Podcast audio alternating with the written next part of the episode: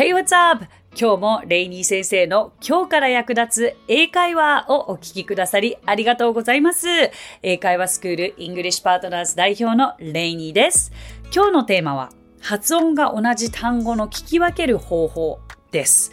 C という音を聞いて、あれ？この音は彼女？海？見る？どの単語の音を表しているのかわからないといった経験はございませんか？今回はそんな音だけで英単語を瞬時に理解できる工夫を伝授いたします。こちらリスナーの方からも質問が来ておりますのでご紹介させてください。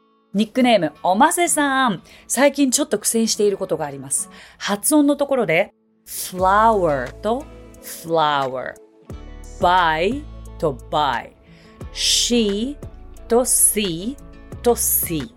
など発音が似ている単語はもう聞き慣れないことには使い分けられないのでしょうか？何かコツがあったらぜひ教えていただきたいです。ということで、おませさんありがとうございます。もうおっしゃってることよくわかりますよ。同音異義語というものですよね、えー、スペルが違うのに同じ発音の英単語のことで、英語ではこれ、homophones、homophones と言ったりします。で、まあもう今例で出ていたもの、例えばその、まあ flower と flower。これはスペルを見れば一目瞭然なのですが、耳で聞いてる部分には本当に同じ発音なんですね。えスペルで言うと、最初に出てきた flower は花。後半に出てきた flower は小麦粉です。はい。じゃあこれをどういうふうに聞き分けるかというと、まずはその、まあ、両方とも名詞なわけですよね。ものの名前。ということは、もういわば使われ方は同じなわけですよ。これ皆さん、どっちが花で、どっちが小麦粉のことを言ってるかわかりますか？ちょっと例文をお伝えしますね。I'll buy some flour と I'll buy some flowers はい。一番最初が、もうこの flower より前は I'll buy some は両方とも同じなんです。名詞の部分が flower か flowers の違いです。S がつくかつかないか。さあ、どっちがどっちだと思いますか？はい。S がつかない方が小麦粉で、S がつく方が花です。え小麦粉は数えられない名詞。えー、花は数えられる名詞。だから、サムがつくことによって、やっぱり複数形になっている方が花なわけですね。うん。Could you get some flowers, please? まあ、だったら、花買ってきてということですけど、小麦粉間違って買ってくることがないように気をつけてください。でもこれってやっぱりその一瞬で言われると焦るし耳に入ってこないしどっちかがわからないから、本当に確かめたいときは、flower, uh, rose tulip とか、実際花の名前を出して確認するのがいいかもしれないですね。とか、so what for? 何のためにというふうに聞いてみるのもいいかもしれません。例えば、for my mother's birthday cake だとすると、ああ、ケーキのことね、OK, OK。じゃあ小麦粉の方ね、というふうに使えるのではないでしょうか。ですから、これが両方とも同じ発音で、両方とも品詞が一緒。名詞と名詞の場合は、もう本当に、うん、まあ、あまり多くはないと思うんですよ。うん。だけど、その数えられる名詞か数えられない名詞かが聞き分けポイントで、どうしても聞き分けられないときは、flower, you mean like rose and tulip さっきも言ったように具体的な例を出してみることをお勧めします。あとは英語に慣れてくると、まあ、前後の文脈でそれが何のことなのかというのは本当に分かってくるようになるのではないかとも思います。では次行きましょう。次はこれはその C とかですよね。皆さんこの違いは聞き分けられますか ?C と C。C と C。すごくこれ言いにくいですよね。C というともう静かにしてシッシッシッという時の C。差しすせの C と C というのは ABC の C だと思っていただければいいのですが、これどういう意味かわかります ?She sees the sea.She sees the sea. はい。これまず最初の she は彼女は sees 見る。何を ?the sea 海をです。これなんか早口言葉でありそうですよね。She sees the sea. はい。で、これ何かこう、どっちか比べてどっちが海ですか、どっちが見える方ですか？というふうに、あの、さっきの flower のようにフレーズを作ろうかと思ったのですが、なかなかこれは see、見るは動詞に対して、see は海という名詞なので、同じようなフレーズは作ることができず、どちらかというと一つのフレーズの中にその二つを入れるということが多いのではないかと思います。そこで思いついたのが、例えばじゃあお友達の家に行こうとしていて、迷ったか、まあ多分家の近くまで来てると思うんだけどと言って友達に電話したとします。そしたら友達が、Do you see the sea? 海見える？と聞いてくることはありそうですよね。Do you see? だからまず英語の文の構成として主語動詞なわけですよ。だから最初に来る方が見る。そして Do you see the sea? 目的語。海見える？ということで、で、またあとその動詞の前にだが来ることはないから、そう。それでどっちがどっちかわかるかなと思います。こういう会話皆さん何と言ってるかわかりますか ?Hey, do you see the sea? ああ、I can see the sea. みたいな。あ海見える？ああ、海見えるよ。ああ、じゃあうちまでもうすぐだね。という会話ですよね。だからこの時は、see the sea なので see の発音一緒でいいんですよ。Do you see the sea? そう。大丈夫でしょうか？これは本当に早くに言う練習をする必要はなく、まずはゆっくりゆっくり、あの、see とか、she とか、口に覚えさせてみてから試してみてください。そして、by と by ですね。これは by の何々までの、まあこの by の y ってすごくいっぱい意味があるんですよね。何々の横にとか、あと何々までにとか。で、もう一つの by の場合はもう買うじゃないですか。だからこれも、あの、もう品種が違うので、使い方としては違います。で、I'll buy you a drink. まあもうあなたに飲み物おごるよというケースとか、I'll be home by six. I'll be home by 6. 6時までには家に帰るね。これに関してはもう品種が違うので、文脈で判断するしかないかなと思います。はい。で、さっきの C 問題も同じですよね。品種が違うから、うん、文脈で判断するしかないと思います。So far, so good? はい。じゃあ、あと3つほどご紹介させてください。次は、sun と sun です。はい、えー、sun の太陽と息子の sun。これも同じ発音になるんですね。スペルは sun が太陽で son が息子です。これ両方とも名詞なので、やっぱり使われ方としては同じなのですが、これどっちが太陽でどっちが息子のことを言っているか当ててみてください。The sun is bright.My son is bright. いかがでしょうか？こうやって比べてみると分かりやすいかな。やっぱりその太陽は一つしかないということで the がつくわけですよね。The sun is bright. で、もう一つは my son 私の息子は、まあ、賢い頭がいい輝かしい。my son is bright になりますので、まあちょっとした本当に the とか my の違いでいろいろと意味が変わってきますので、もうコツというのはやっぱりちょっとリスニング力を上げることなのではないかなと思います。さあ次に eight と eight です。これは、えー、食べる eat の過去形の8と8の8。これもまた同じ発音なんですね。でもこれはあの動詞。食べる方は動詞だし、8はこの場合形容詞なので、こういう例文が作れます。I ate eight hamburgers. どうですか ?I ate eight hamburgers. 私は8個のハンバーガーを食べたですね。同じ発音のものがこうやって2つ続くこともあるんですよ。eight, eight. はい。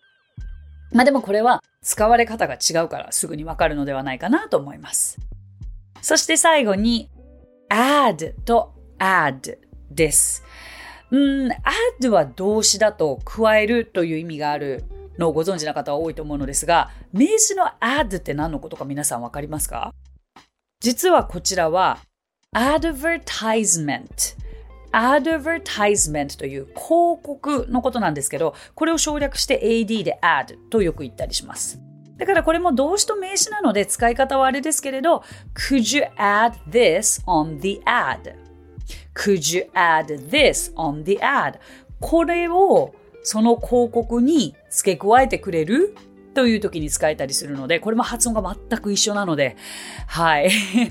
ちょっと面白い響きになりますが、何のことだろうと思う方は、ちょっとぜひ、今日6個だけご紹介したわけですけれども、あの、今後の参考にしていただけたらと思います。さて、今日お話ししたフレーズや単語はノートというサービスの方で文字起こしをしております。ノートへのリンクは番組詳細欄に記載していますので、こちらもぜひお役立てください。さて、今回も番組へのコメントをいただいておりますのでご紹介させてください。ニックネームカジさん。毎日家事をしながら耳で口で英語に触れています。私は40歳です。子供たちの小学校でも英語の授業が普通に行われています。ある時、長女が英語嫌いと言ってきました。それを聞いて私の中の長年のコンプレックスを何とかせねばと決意しました。大学受験までは英語の勉強をしていたのにその後は全く勉強せず、触れず、使わなくても必要性を感じないし、と英語を避けて過ごしていました。英語を話せることに憧れはあるけど、そのままにしていました。でも、生活に英語が紛れていたら、私が英語を勉強していたら、子供たちの英語への抵抗感もなくなるだろうと考え、今年の6月から英語の勉強を始めました。英検2級を勢いで申し込み、簡単な英語や文法から始めました。年齢による記憶力低下もあり、落ち込むこともありましたが、レイニー先生のポッドキャストを流し、ブツブツ声に出していたりしているうちに、子供たちも真似したり、質問してきたり、変化が見えています。先日、学生さんに混じって英検を受けてきました。保護者に間違えられたり、場違い感を感じながらも、一次試験合格、二次の面接の結果待ちです。結果に限らず、英語が話せるおばさんを目指してこのまま学び続けていきたいと思います。ということで、カジさんありがとうございます。私も今年40ですから、同世代ですね。まずはお母様が英語を楽しく学ばれている姿をお子さんに見せるというのは大正解で、現にね、そうやってお子様の意識も変わってきているじゃないですか。素晴らしいと思いますよ。保護者に間違えられたりってちょっと笑っちゃいましたけれど、でも本当に It's never too late to learn English 何歳から英語を学ぶのでも全然遅くなくて、もう40歳なんてまだまだまだまだお若すぎます。で、記憶力というよりかは英語はどれだけ口に出すかなんですよ。あの、丸覚えしてたら絶対に英語って英会話で役に立たないんですけど、その分口に出して一つのフレーズでも何十回何百回と言って体になじませたフレーズは絶対とっさの時に役立つんですね。ですから、英語は記憶力というよりかはどれだけ声に出して口が覚えているかなんだと思うんです。頭の記憶じゃなくて口の記憶ですよ。つまりは口にどれだけ覚えさせたか。口をどれだけ使ったかということになるので、本当にそのブツブツ声に出すは大正解で、できることならばやはりそれをどなたかに使う。それをしてこそ初めて英会話が成り立つのではないかなと思いますので、ぜひ参考にしていただければと思います。このコメントをいただいたのが去年の11月の半ばなので、もう結果はね、もちろん出ているかと思いますが、いかがでしたでしょうか？お子様がやっぱり英語を少しずつ興味を持っていただけたら嬉しいですし、私がこう発信しているコンテンツたくさんありますので、ぜひそこから何かこう気軽にスタートしていただけたら嬉しいなと思います。カジさんありがとうございました。一緒に頑張りましょうね。さて、この番組ではご感想やリクエストなどお待ちしています。番組詳細欄にあるリンクよりお気軽にご投稿ください。そして Apple Podcast ではレビューもできますので、こちらにもぜひレビューを書いてもらえると嬉しいです。そしてもう一つ、このレイニー先生の今日から役立つ英会話では番組スポンサーを募集しております。番組を安定的に継続させていくためにも、ぜひご検討いただけたらと思います。番組スポンサーにご興味ございます場合は、こちらも番組詳細欄にあるリンクよりお問い合わせください。それでは最後に今日のあれこれイングリッシュ。あれこれイングリッシュをご存知ない方、ぜひあれこれイングリッシュで検索してみてください。英会話スクールイングリッシュパートナーズの講師たちが出演していて、毎日新しい動画が1本アップされていくのですが、えー、YouTube、Instagram、Twitter、TikTok、それから Instagram で配信しておりますので、チェックしてみてください。そんな中から今回は実は気づきにくい？相手が怒っている時の英語表現をご紹介していきます。耳にしたことがある単語を並べているだけなのに、実は相手が怒っていることに気づかないなんてことがあっては大変です。怒っているかもしれない表現をご紹介します。例えば、enough is enough。で、enough というのはもう十分というのはご存知の方多いと思うんですけど、これが重なると、もうたくさん我慢できないという意味となります。次。What have you done? これはもう一体何をしたの？ですね。私これですごく印象的なのが、アナと雪の女王の映画の一番最初の方のシーンで、子供の頃のエルサとアナが遊んでいて、で、エルサがちょっとアナを傷つけてしまうシーンがあるじゃないですか。で、そんな時にご両親が部屋に入ってきて、エルサ、what have you done? って言うんですよ。一体何をしたんだね？という、これはもうなんか怒っていたりとか、ちょっと絶望的な、あんまりこのフレーズでポジティブなことはないんじゃないかなと思いますね。次、Why did you do that to me?Why did you do that to me? なんで私にそんなことしたの？なんで私にそんなことができるの？ということになります。次、I don't care. I don't care. これはちょっと言われると怖いです。もうどうでもいいわってなりますから。I don't care. まあだけどこれは、時によって、例えば何を食べに行きたいお昼何食べたい？夜何食べたい？あ、I don't care. Um, you can decide. もう別に何でもいいから決めてという時は別にそんな悪い意味ではないですよね。では次に、We need to talk. We need to talk. 話し合いましょうということです。これはもう話し合いルンルンじゃなくて、親子の間、お友達の間、まあ恋人の間ですよね。We need to talk とはっきり言われた時に私たち、もうこのネガティブなことについて話し合う必要があるわということになっておりますので、ぜひこのご紹介した表現、もしかすると相手が怒っているかもしれないということで頭に入れておいてください。So that's it. Thank you so much for coming by. Thank you so much for listening. 今日もレイニー先生の今日から役立つ英会話をお聞きくださりありがとうございました。皆様とはまた来週の金曜日お目にかかりましょう。So till then, bye! さあ、ここでレイニー先生の活動を紹介させてください。まずはレイニー先生が主催する英会話スクールイングリッシュパートナーズでは私たちと楽しく英語を身につけたいという方を大募集。マンツーマングループキッズすべてオンラインレッスンでもやっています。詳しくはイングリッシュパートナーズで検索してみてくださいね。その他1分で見る英語辞書動画あれこれイングリッシュや毎週水曜日22時より YouTube ライブにて生英会話レッスンなども行っています。ぜひそちらの方もチェックしてみてください。